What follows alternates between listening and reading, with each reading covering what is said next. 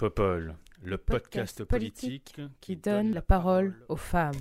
Every time I look down on this timeless town, whether blue or gray be her skies, whether loud be her cheers or whether soft be her tears, more and more, more and more, do I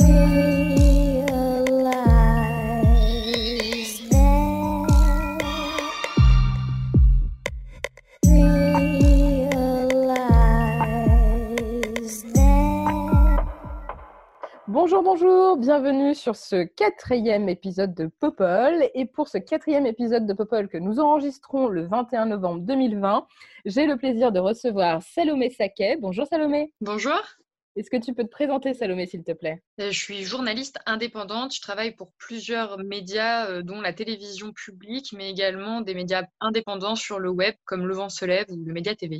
Super, merci beaucoup Salomé. On a aussi avec nous Fanny Bénard. Bonjour Fanny. Bonjour. Est-ce que tu peux te présenter Fanny s'il te plaît? Alors moi, je suis, euh, je fais du conseil en développement durable dans ma vie euh, professionnelle et je suis euh, élue du 18e arrondissement de Paris en charge des sujets de participation citoyenne. Super, merci beaucoup Fanny. Et enfin, nous avons Léna Van Nieuwenhuis. Comment vas-tu? Bonjour, ça va, ça va, merci. Est-ce que tu pourrais te présenter s'il te plaît? Euh, alors, je m'appelle Léna, j'ai 20 ans, je suis engagée en politique et plus particulièrement sur le sujet spécifique euh, des rapports entre choses publiques et nouvelle génération et l'engagement de la jeunesse. Euh, et j'ai créé le média Place Politique qui souhaite reconnecter ma génération et la chose publique en la démocratisant. Génial, merci. Ben, écoutez, ça tombe très très bien. Je pense que vous êtes toutes les trois tout à fait au fait des sujets dont on va parler aujourd'hui. Donc, pour rappel, on parlera en première partie de l'émission de la PPL Sécurité Globale et ensuite nous parlerons du Ancien nom séparatisme qui s'appelle désormais projet de loi confortant les principes républicains. Donc, sans, plus attendre, on va commencer par la PPL Sécurité Globale. Nous sommes donc, je le rappelle, le 21 novembre. Il y a plusieurs euh, manifestations qui sont organisées à travers toute la France pour euh, dénoncer euh, ce texte et plus particulièrement dénoncer l'article 24 de ce texte qui propose de restreindre la possibilité, de restreindre fortement la possibilité de diffuser des images de forces de l'ordre sur les réseaux sociaux. Beaucoup, beaucoup d'associations, de membres aussi de la société civile, mais aussi de professionnels se sont euh, montrés très défavorables à ce texte en pointant du doigt que ça crée vraiment une brèche dans ce qui est euh, nos libertés publiques. On sait que euh, des vidéos ont pu quand même permettre, notamment dans le cadre de, euh, d'enquêtes qui sont menées par l'IGPN, de pouvoir sanctionner un certain nombre de forces de l'ordre qui étaient euh, à l'origine de violences policières. Là, on craint quand même une espèce de blanc-seing pour la police, notamment dans le cadre des manifestations. On rappelle aussi que c'était quand même grâce à une de ces vidéos que l'affaire Benalla avait éclaté. Enfin bref, il y a quand même un contexte qui est très particulier. Donc le texte a finalement été un peu amendé au Parlement, enfin à l'Assemblée nationale hier. Je rappelle que c'est une proposition de loi et c'est quelque chose d'important parce que la proposition de loi n'est pas soumise à l'avis du Conseil d'État ni à une étude d'impact. C'est d'ailleurs une proposition de loi qui initialement euh, ne comportait pas ce volet euh, excessivement sécuritaire, mais devait parler plus particulièrement de la police privée et de la police municipale. Et Gérald Darman- Darmanin s'en est saisi au mois de juillet lorsqu'il est arrivé au gouvernement pour rajouter ce troisième volet. Donc, on va beaucoup parler de l'article 24, mais il faut aussi euh, parler des autres articles de ce texte si cela vous convient. Et je vous laisserai euh, donc prendre la parole. Je vais demander à Fanny de se prononcer en premier sur ce texte. Fanny, est-ce que tu as un peu suivi euh, les débats autour de cette question? On rappelle que le texte a été adopté hein, avec une toute petite modification qui est celle de rappeler que ça ne devra pas nuire à la liberté de la presse. Enfin, ça reste quand même très très vague. Euh, Fanny, qu'est-ce que tu en penses? Bah, euh, J'en pense qu'on a, un vrai enjeu de, démocratie là avec cette loi et, de, l'évolution plus globalement euh, de la position à la fois du gouvernement mais aussi des, des parlementaires. Enfin, je trouve que ça soulève plein de sujets en fait aussi sur le débat démocratique, sur la façon dont on se on s'empare de ces sujets. Euh, on est euh, vraiment sur un discours très sécuritaire et on sent en fait que c'est aussi euh, la préparation des élections euh, présidentielles de 2022 où ça va.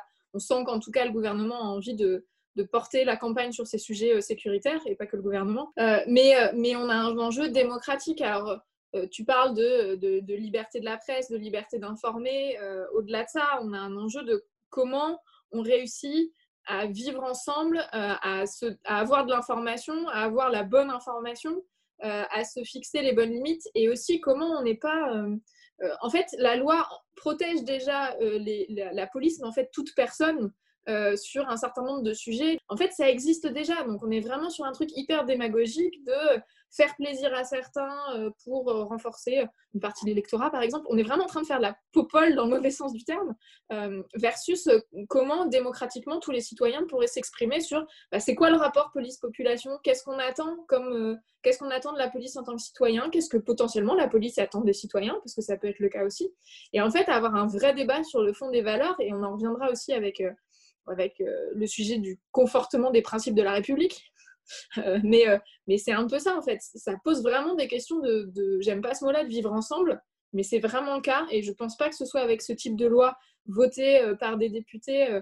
on les a appelés fantoches, pantins, ce qu'on veut, mais en tout cas par une majorité. Et ça repose le problème de l'inversion des élections qui a eu le cas et de ces majorités écrasantes à l'Assemblée pour pouvoir porter ce genre de loi qui, à mon avis, sont beaucoup plus importantes que juste des batailles euh, politiques. Oui, ouais, je, suis, assez d'accord. Sur, sur l'aspect démocratique, justement, euh, Léna, toi qui, qui essaie justement de, reconnecter la jeunesse avec, euh, avec le monde politique, comment tu, tu, le perçois, toi, en tant que représentante de la jeunesse, ce texte et aussi sa, enfin, la façon dont il a été adopté bah, Ce texte, déjà, ça ne doit pas être euh, cacher ces violences policières que je ne saurais voir, ça doit vraiment être protégeons les forces de l'ordre et leur intégrité et protégeons également la liberté d'informer.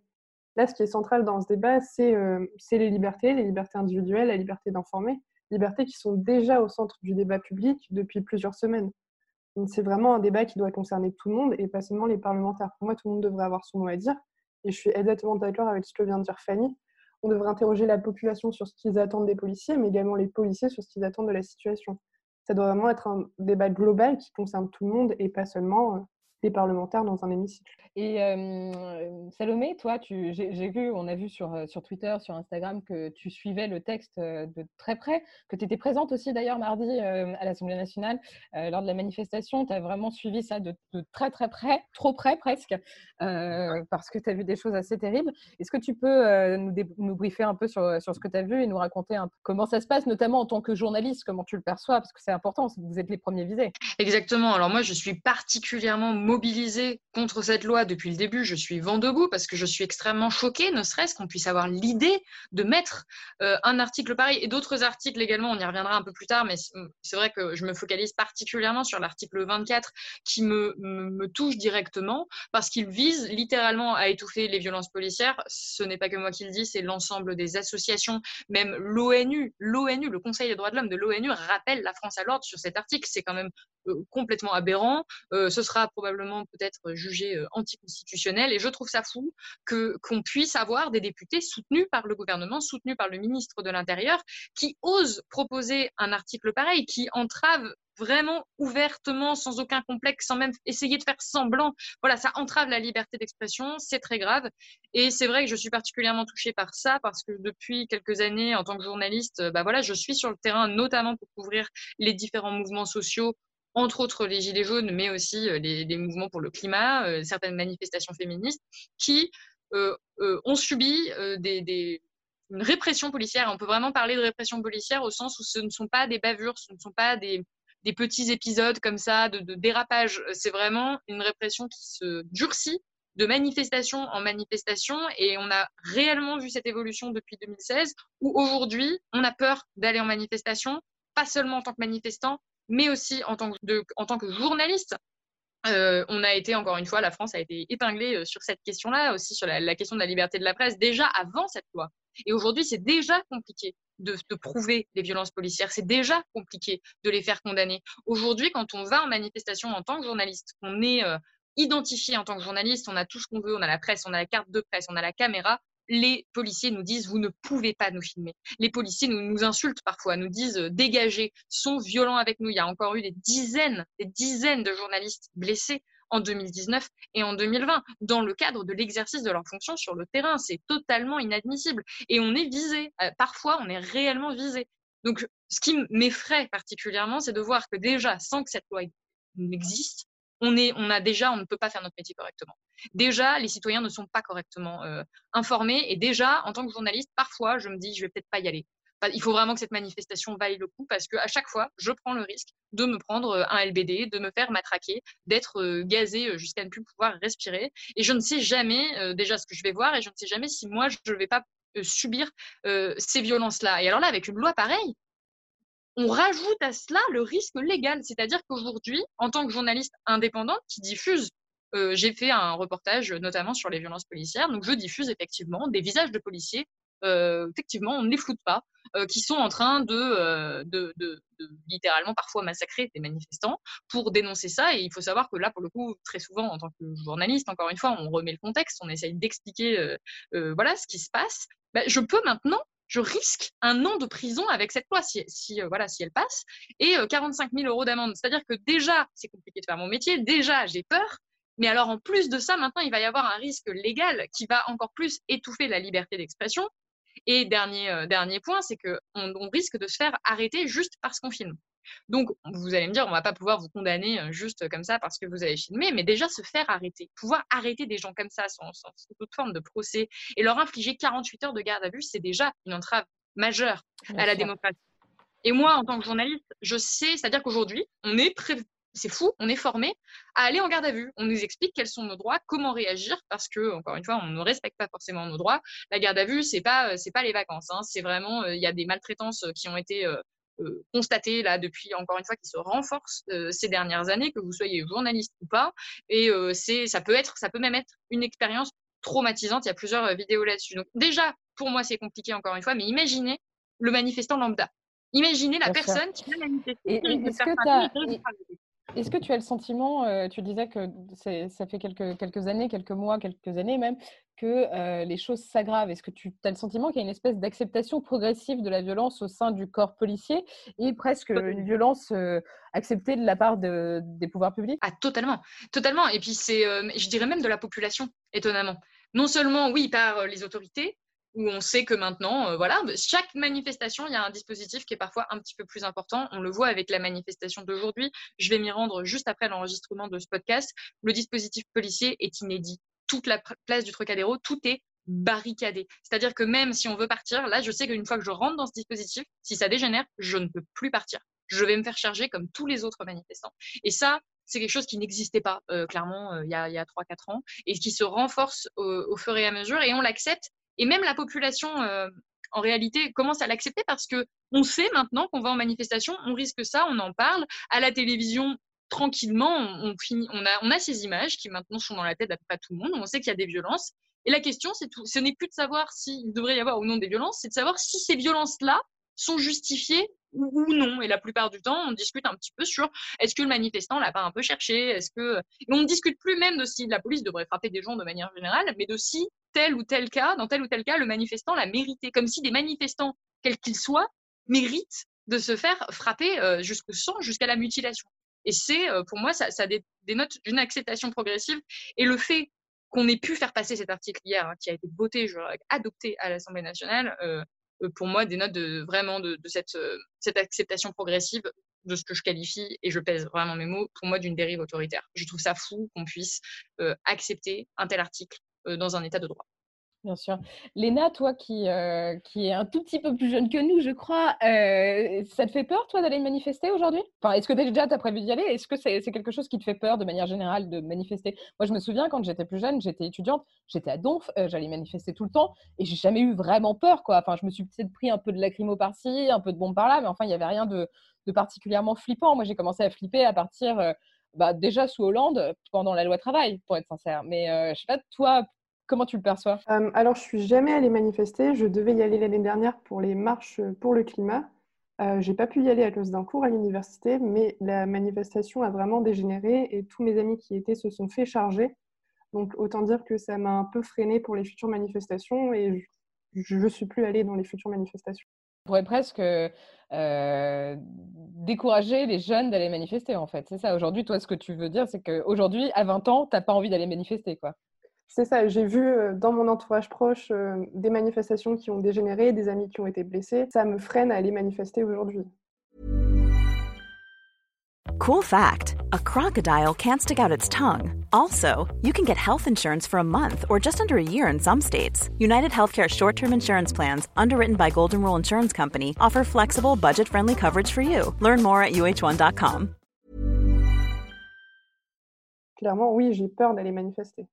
Et est-ce qu'avec ce, le climat actuel plus euh, le texte, euh, ça te dissuadera davantage? Oui, c'est clair. Bah, je suis totalement d'accord avec ce que vient de dire Salomé. Euh, il va y avoir des dérives avec ce texte. Donc, euh, ça va être encore pire qu'avant. Et je pense que ma génération n'osera pas, n'osera plus autant qu'avant les manifester. Vous en discutez euh, un peu euh, entre vous, euh, à travers Passe Politique, le média que tu as justement, vous avez abordé un peu la question de ce texte, des violences policières de manière générale aussi au cours de ces derniers mois? Alors, on aimerait l'aborder prochainement avec des députés issus de la majorité et de l'opposition pour justement avoir un débat autour de ça et pour le rendre un peu plus accessible aux jeunes parce que je trouve qu'il y a vraiment un, un problème de communication autour de ça et c'est pas forcément accessible et les jeunes ne saisissent pas forcément les enjeux qu'il y a derrière. Euh, pour eux, c'est simplement euh, voilà, un texte de loi euh, qui touche sur un sujet qui ne les touche pas eux-mêmes.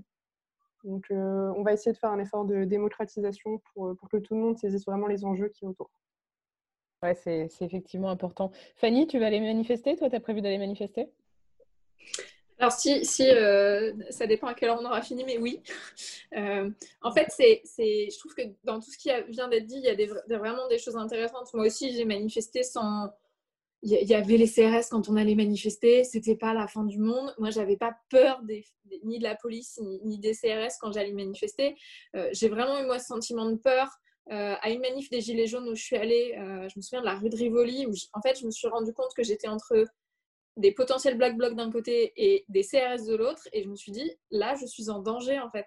Et, pour la première fois, je me disais, je ne vais pas pouvoir revendiquer ce que j'ai envie de revendiquer parce que je suis en danger. Et je me suis barrée. Et la manif pour le climat aussi, où je me suis, enfin, euh, je me suis retrouvée euh, euh, gazée comme ça n'a jamais été le cas, où je me suis dit, mais là, enfin, on n'est quand même pas sur... En plus, on n'est pas censé être sur un sujet clivant ni dangereux. Et on se retrouve dans des, dans des conditions où démocratiquement, c'est hyper grave ce qui est en train de se passer.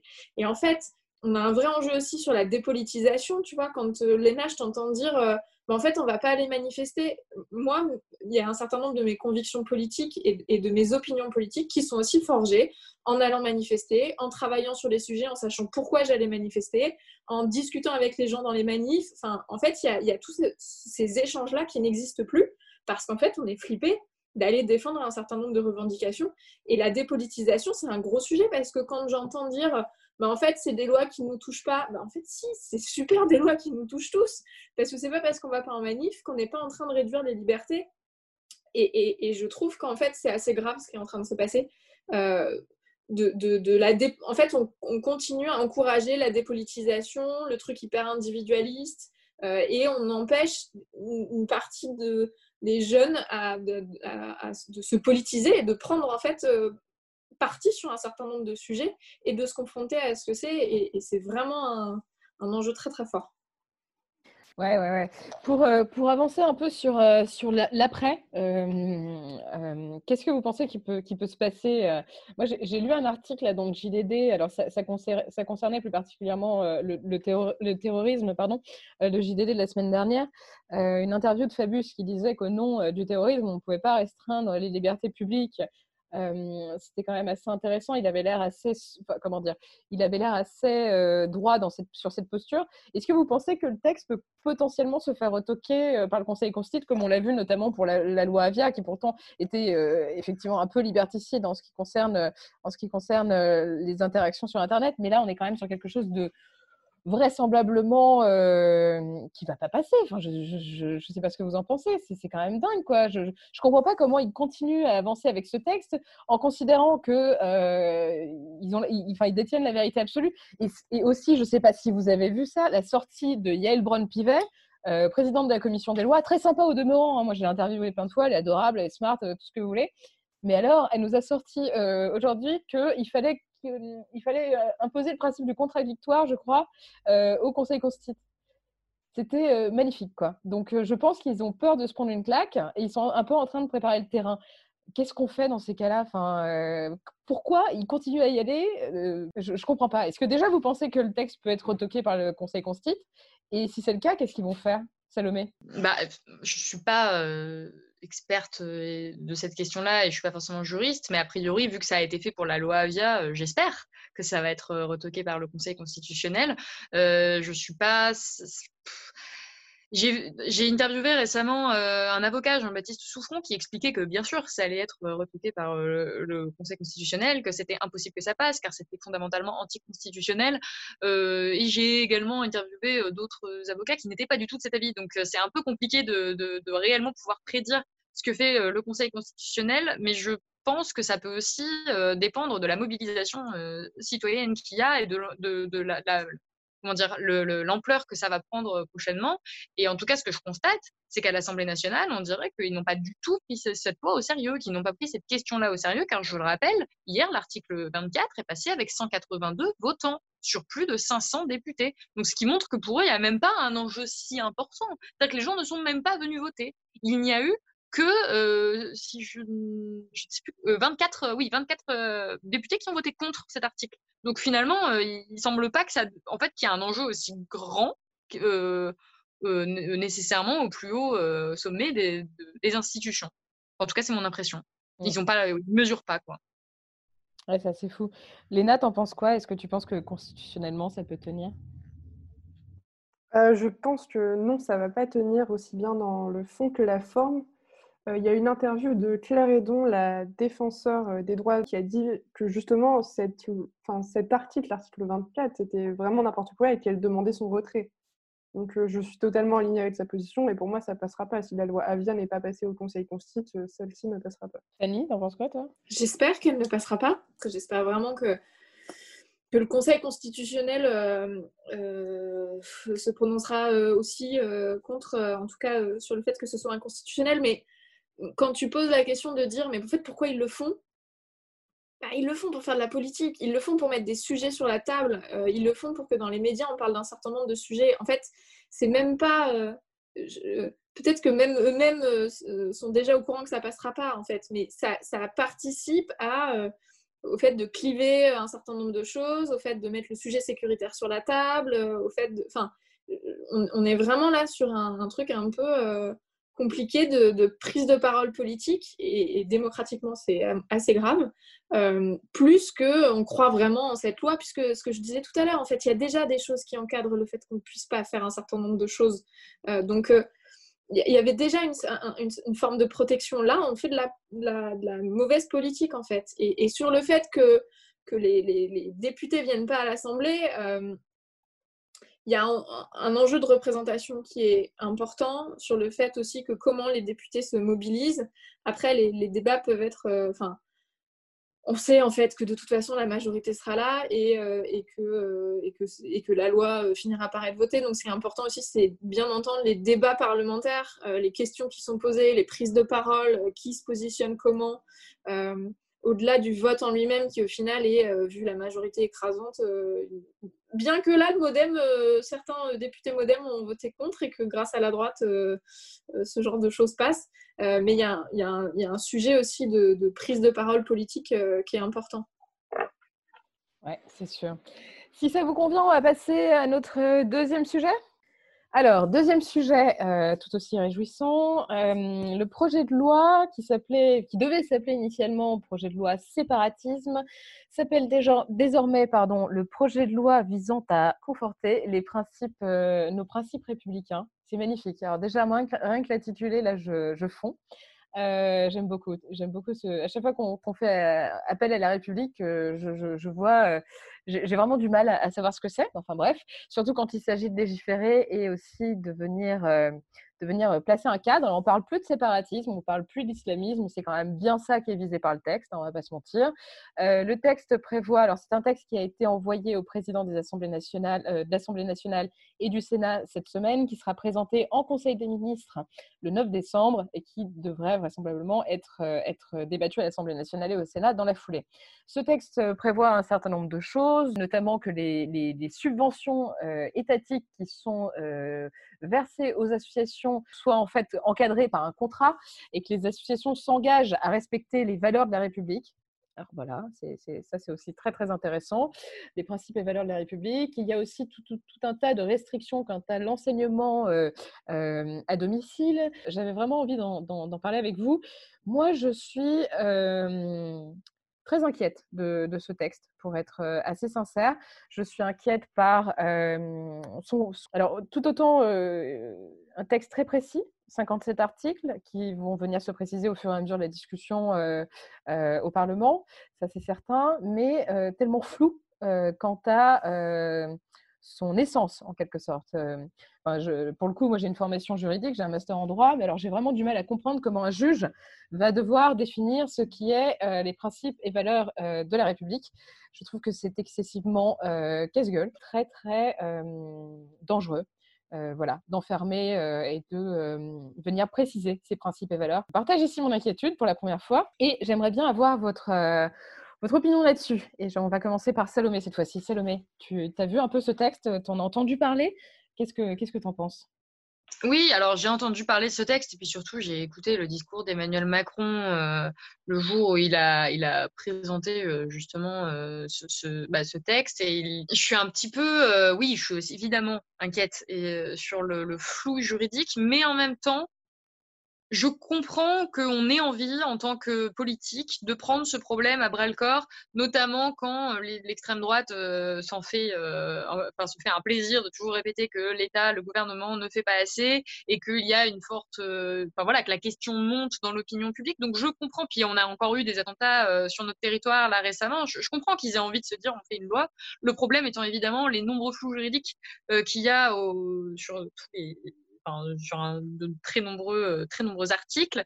Et alors moi, la question sur laquelle je me suis particulièrement penchée était celle de l'éducation, puisque cette loi euh, prévoit d'interdire l'éducation euh, à la maison et de renforcer le contrôle, le contrôle sur les écoles hors contrat et les fédérations sportives.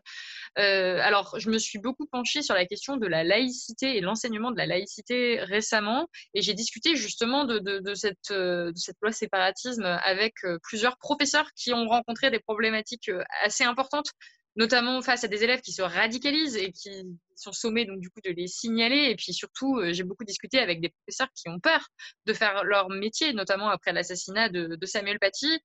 Et tous, absolument tous, étaient effarés par euh, ces articles et effarés par le discours du président parce que euh, ils trouvaient ça complètement aberrant qu'on évince totalement la dimension sociale euh, de, qui, mènent à cette radicalisation. Encore une fois, ils ont envie d'être entendus, ils ont des problèmes. Le constat qui est fait euh, pour, promouvoir cette loi est réel et, il est important, je pense, d'en parler. C'est pas, ça sort pas de nulle part. Je ne pense pas que, contrairement à la loi dont on parlait précédemment, ce soit un délire total. Non, non, il y a, un réel problème. La question est, est-ce qu'on va, par exemple, résoudre ce problème en fermant, enfin, en, en empêchant l'instruction à la maison? Eh bien, je ne pense pas du tout.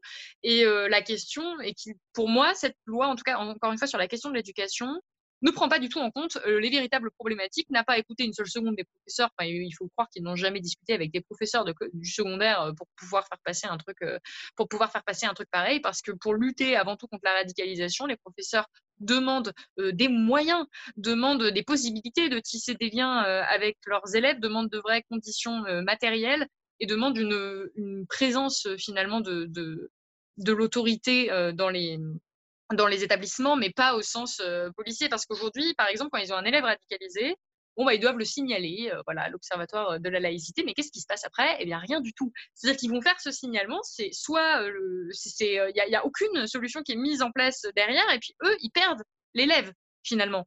Et, euh, et, après, donc, ok, ils ont signalé leurs élèves, ils n'auront plus le lien de confiance. Et en fait, aujourd'hui, le meilleur rempart, à mon sens, contre la radicalisation, c'est avant tout les professeurs. Les professeurs qu'il faudrait écouter, les professeurs qui arrivent parfois, à, qui sont vraiment pour certains font un travail admirable, arrivent à tisser un lien de confiance avec des élèves qui leur disent, mais vraiment on cache euh, que Daesh c'est bien, et que euh, et que ça les et que voilà c'est ça les intéresse et que le et qui refusent de montrer euh, enfin qui évidemment crachent sur Charlie Hebdo disent que les attentats sont bien il y a réellement des comportements comme ça le problème c'est que cette loi elle vient que euh, jeter de l'huile sur le feu voilà. Et aujourd'hui, c'est le retour des professeurs qu'on a. Et moi, c'est ça qui m'inquiète, encore une fois, sur le plan éducatif. Et pour les écoles, leur contrat, mais en fait, les, lois existent déjà pour, pour contrôler ça. Tout existe déjà. Donc, ça ne, c'est, extrêmement pour moi, c'est de la poudre aux yeux de dire ça et ça ne vise qu'à assouplir encore un petit peu euh, le, droit et permettre des condamnations peut-être euh, qui, seraient, euh, qui seraient injustifiées.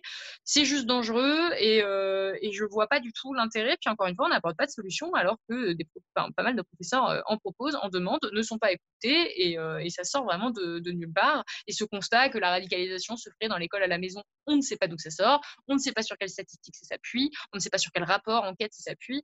Donc, euh, pour le reste du texte, je ne le connais pas extrêmement bien, mais pour cette partie-là, vraiment, euh, ça me semble euh, dangereux et surtout, avant tout, inutile.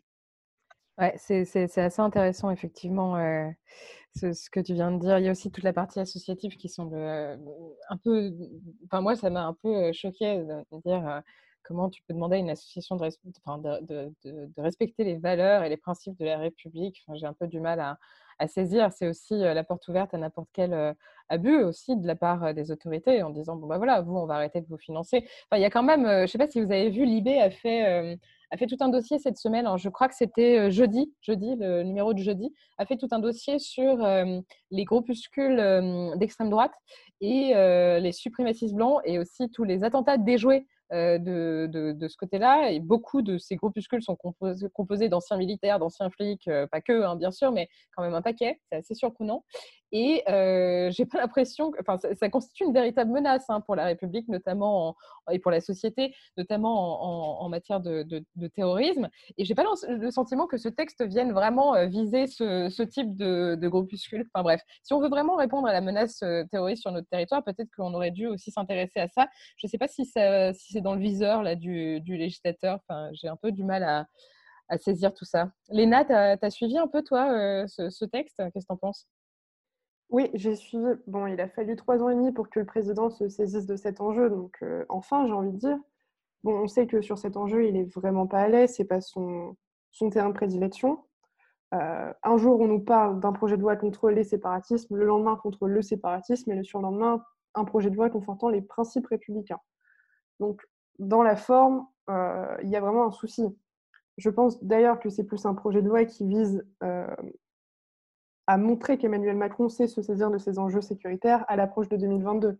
Il a clairement compris qui serait son ennemi en 2022 et il essaie de, s'imposer sur ce débat. Bon, reste à voir dans le fond du projet de loi ce qu'il en sortira. Est-ce que ça va vraiment être les outils juridiques nécessaires à la lutte contre le radicalisme, contre l'islamisme, contre même les groupuscules d'extrême droite, contre le terrorisme en général? À voir les débats qu'il y aura à l'Assemblée, à voir les explications du gouvernement dessus. J'avoue ne pas vraiment avoir regardé ce projet de loi, donc euh, je peux pas trop me prononcer dessus, mais, euh, mais déjà qu'il se saisisse de cet enjeu, il faut le saluer. Après, à voir vraiment si ça apportera quelque chose ou si c'est uniquement un projet de loi pour montrer qu'il est capable de s'imposer sur ces enjeux. Ouais, pour toi, c'est plus un prétexte pour ouvrir la discussion politique euh...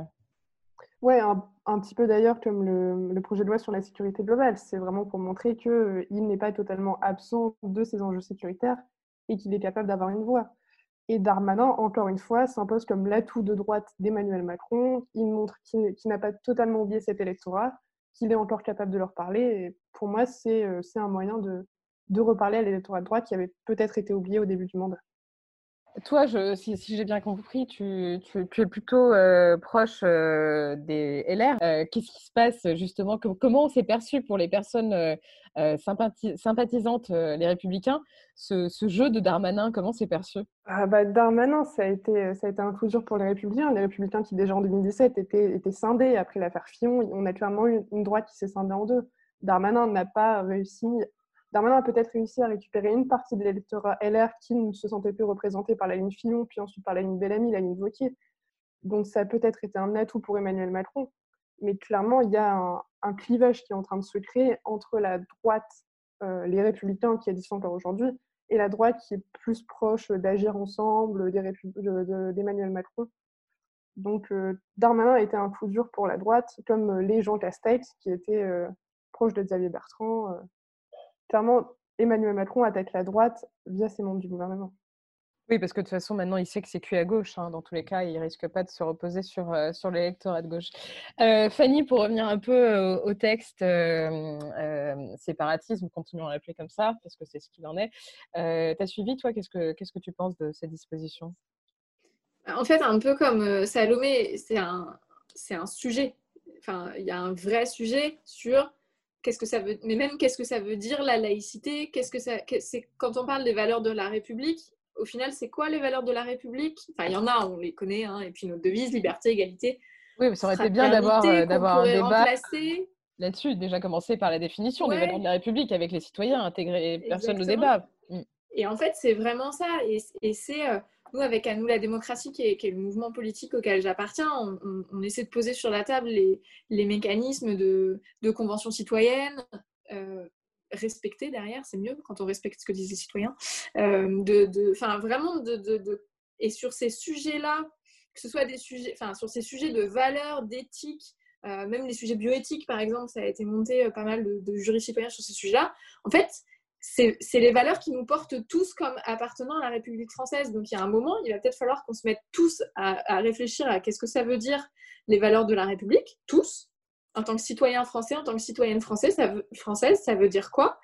Et c'est des sujets sur lesquels il faut prendre du temps, en fait. C'est pas comme ça, en un claquement de doigts, qu'on va dire euh, les valeurs qui nous régissent tous euh, appartenant euh, à, la, société française, bon, c'est ça, voilà. Et je décidé que c'était ça. Et la laïcité, la loi sur la laïcité, elle a un petit peu d'années maintenant, quand même. Elle n'est pas toute jeune. Elle a été faite dans un contexte très particulier où notamment la, religion catholique était très forte à l'époque. On a aujourd'hui un contexte qui est différent. Euh, et, qu'il faut peut-être euh, revoir ces principes-là à l'aune de la société telle qu'elle existe aujourd'hui. Et moi, j'ai pas de réponse. Enfin, j'ai mon avis en tant que citoyenne, euh, certainement, mais j'ai pas de réponse toute faite. Il y a vraiment un sujet sur lequel il faut qu'on se mette tous autour de la table dans la vraie vie et qu'on discute et qu'on débatte. Et on sera certainement pas tous d'accord au début, mais en tout cas, ça prendra le temps nécessaire. Et c'est pas du tout vers ça qu'on va puisqu'on va encore faire une loi, un truc euh, qui va vachement cliver, où on va être euh, très euh, à prendre parti, machin. Et, pour moi, c'est pas du tout la solution pour traiter de sujets aussi importants que ce que sont les valeurs de la République. Et, prenons des, vraies démarches citoyennes, enfin vraiment mettons les citoyens et les citoyennes autour de la table pour discuter de ce que ça veut dire la laïcité pour nous aujourd'hui en 2020 et en 2021, pour ce que ça veut dire pour nous les valeurs de la République. Est-ce que les mots liberté, égalité, fraternité veulent tous dire euh, la même chose pour tout le monde? Est-ce qu'ils conviennent toujours à tout le monde? Et on est vraiment dans un moment aujourd'hui où on serait capable de le faire si on était, euh, en tout cas si nos gouvernants euh, prenaient le temps de, nous poser la question en fait et de nous donner le temps d'y réfléchir en tout cas. Oui, tout à fait. C'est assez intéressant ce que tu dis, notamment sur l'inclusion en fait des, citoyens dans la, prise de dans, la définition de ce que sont les valeurs de la République, mais de ce qu'est la République aussi. Moi, j'ai le sentiment que le gouvernement a tendance à convoquer cette notion et en faire un dogme absolu comme si euh, il n'était plus discutable. Euh, par exemple, Blanquer qui parle de tenue républicaine. Non, mais ça veut dire quoi? Non, mais franchement, c'est quand même merveilleux. Ça veut tout et rien dire. Enfin, je ne sais pas. Euh, Salomé, toi, t'en penses quand de cette notion? Convoquer la notion de la République. Qu'est-ce que ça veut dire? De toute façon, ils peuvent plus convoquer la notion de la démocratie parce qu'ils sont en train de la tuer. Donc.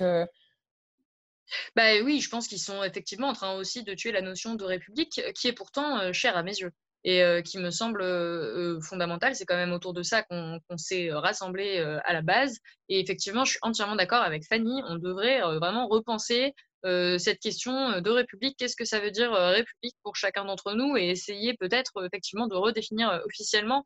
Pour revenir sur l'épisode de Jean-Michel Blanquer, c'est une illustration parfaite de, la mauvaise utilisation du mot République parce que là, c'était profondément sexiste en réalité. Euh, on parlait de, jeunes femmes qui, qui souhaitaient euh, tout simplement euh, avoir des vêtements dans lesquels elles n'avaient pas trop chaud en période de canicule. Enfin, c'était voilà, et tout simplement elles se sont pris au visage qu'elles étaient anti-républicaines, ce qui a donné, si on peut le rappeler, lieu à un sondage parfaitement intolérable dans le journal Marianne, qui avait fait des dessins de, de, de poitrine de jeunes femmes, en plus des dessins quand même particulièrement suggestifs, où ils montraient ce que c'était qu'un crop top, ce que c'était, et qui demandaient voilà, qui demandait aux Français de juger ce qui était euh, acceptable ou non pour une jeune femme de porter pour être républicaine. Et encore une fois, le mot républicaine était utilisé euh, euh, dans ce sondage-là et vraiment à tort. Et ça, c'est vraiment, ça montre pour moi la nécessité de redéfinir ce terme, de trouver des, définitions précises de ce que ça peut être pour ne pas l'invoquer à tort et à travers, voilà, comme, comme le précisait Fanny.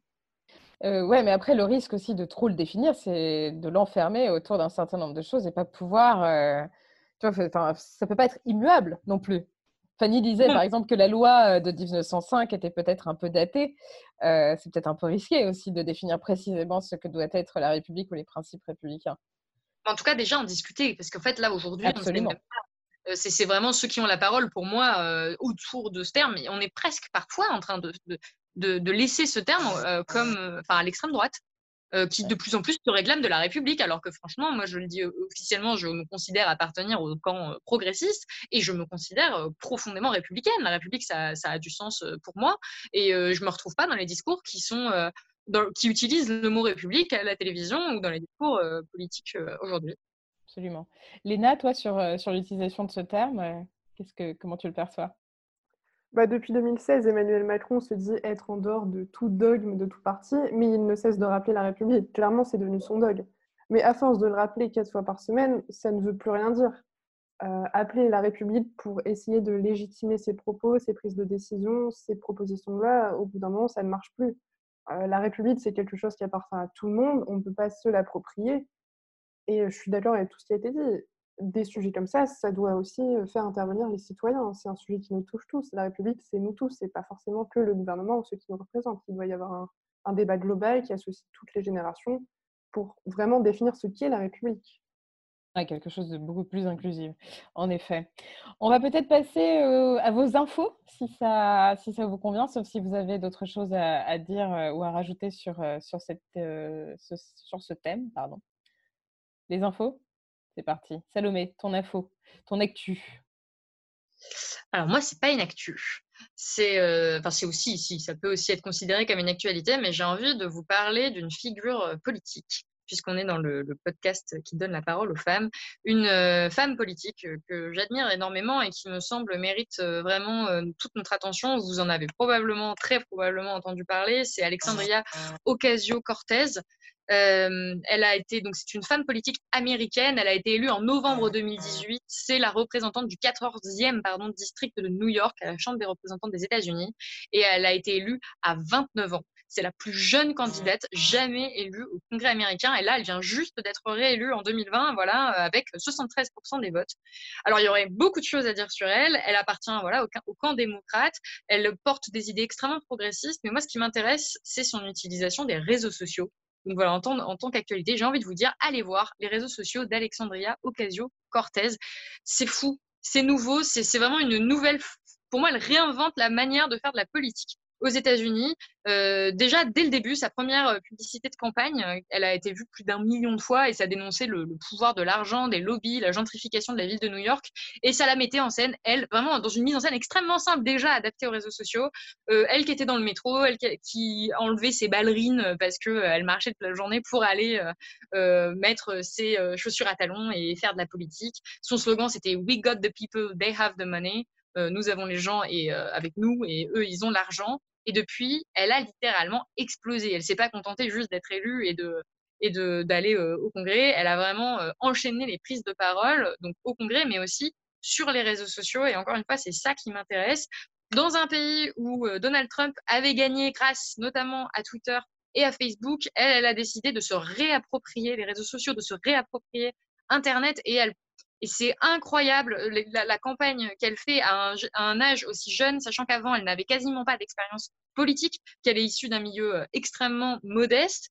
Et, euh, son, utilisation des réseaux sociaux, c'est un bouleversement politique. Elle vous parle politique sur Instagram, en live ou en story, en train de faire des recettes de cuisine. Elle est allée jouer sur Twitch. Elle est allée, ça a été le troisième live le plus regardé de toute l'histoire de Twitch. Et elle arrive avec une spontanéité qui, vraiment est déconcertante parce qu'elle elle, elle assume, elle dit mais moi j'ai jamais joué à ce jeu et elle est naturelle, elle est spontanée, elle est, elle est drôle et, euh, et, elle a vraiment une capacité à manier Twitter. Elle a 8,5 millions d'abonnés, Instagram 6,5 millions euh, d'abonnés et elle utilise vraiment tous les codes traditionnels des réseaux sociaux.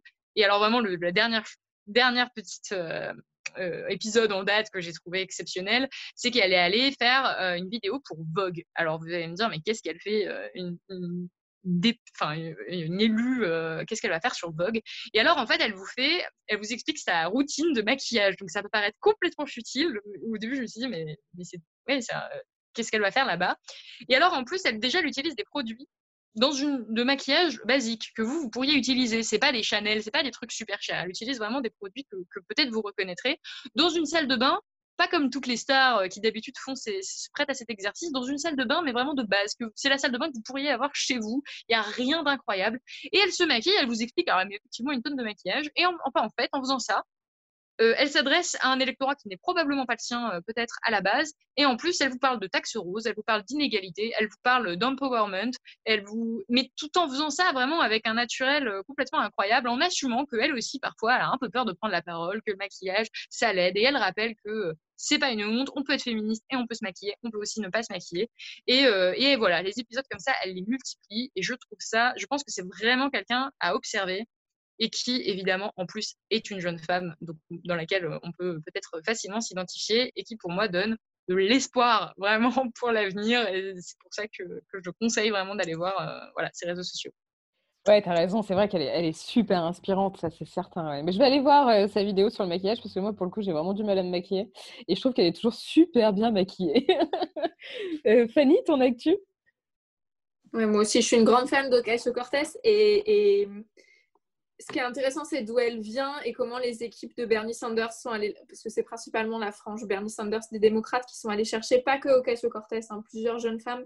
D'ailleurs, vous pouvez regarder un documentaire sur une plateforme de, qui s'appelle Netflix, euh, où vous avez euh, justement euh, La Voie vers le Congrès, je crois que ça s'appelle un truc comme ça, où vous avez l'histoire de ces femmes-là qui ont été chercher les démocrates et dont Ocasio-Cortez. Et alors, moi, mon actu, elle est très locale puisque je suis élue du 18e arrondissement. Et donc, si, vous, si vous écoutez et vous habitez le 18e, venez au conseil de quartier, participez aux concertations, etc.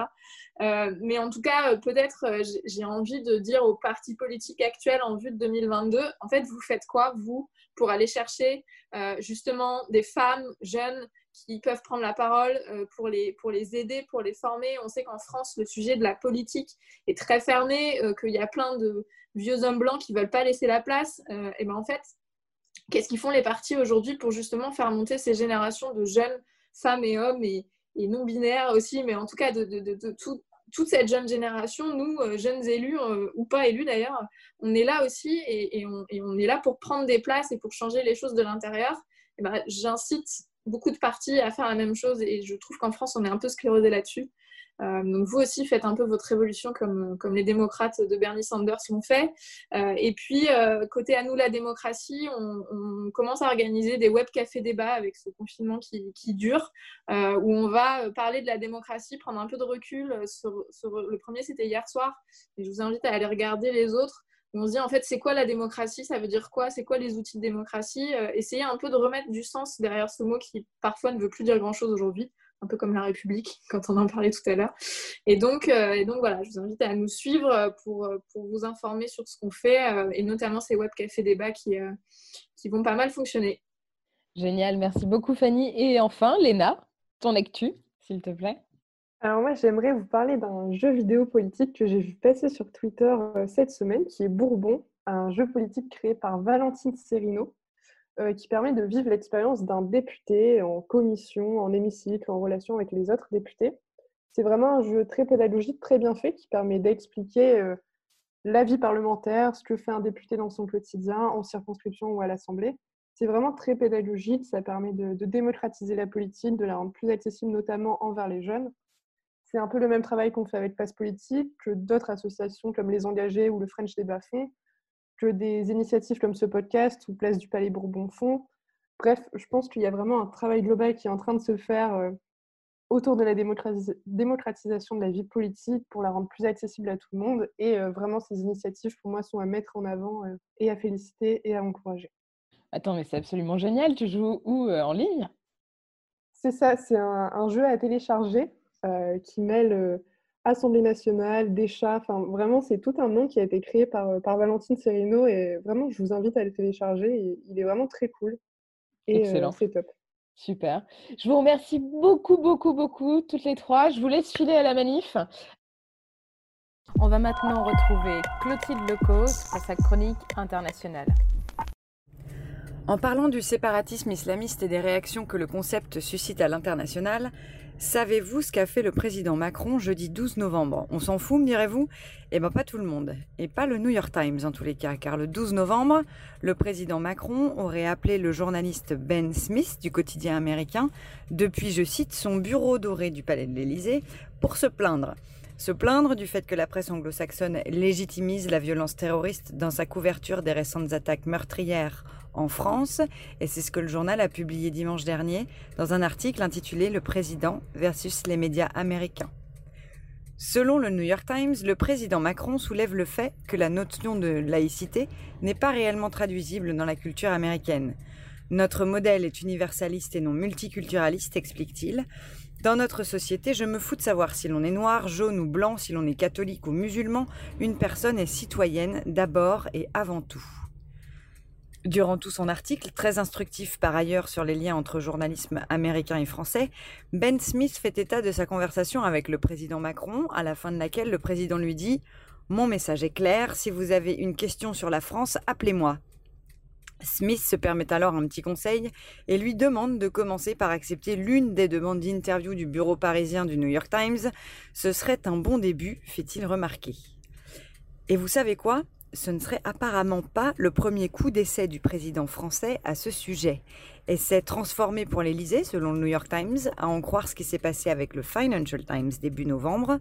Le président Macron serait en effet à l'origine d'un fait historique pour le quotidien britannique, la suppression d'un article. Le 3 novembre, le Financial Times publiait la tribune intitulée La guerre de Macron sur le séparatisme islamique ne fait que creuser les divisions en France, rédigée par un correspondant qui se qualifiait de musulman vivant en Angleterre. La rédaction l'aurait retiré du site, citant des erreurs factuelles, et le lendemain a publié une lettre du président Macron lui-même ayant pour titre la France s'oppose au séparatisme islamiste, pas à l'islam.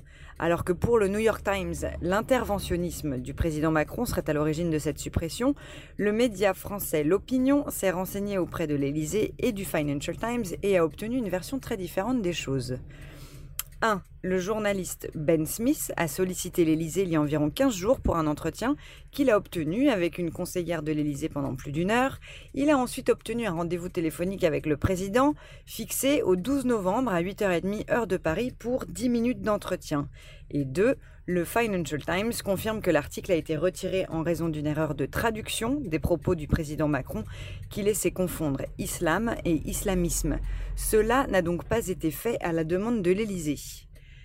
À l'heure où l'on se pose la question de la manipulation de l'information et du rôle des journalistes, je vous laisse donc avec cette citation de Jean-Yann. Cette manière d'élever le journalisme à la hauteur d'un spectacle permet à ses promoteurs de laisser croire qu'ils ont du talent.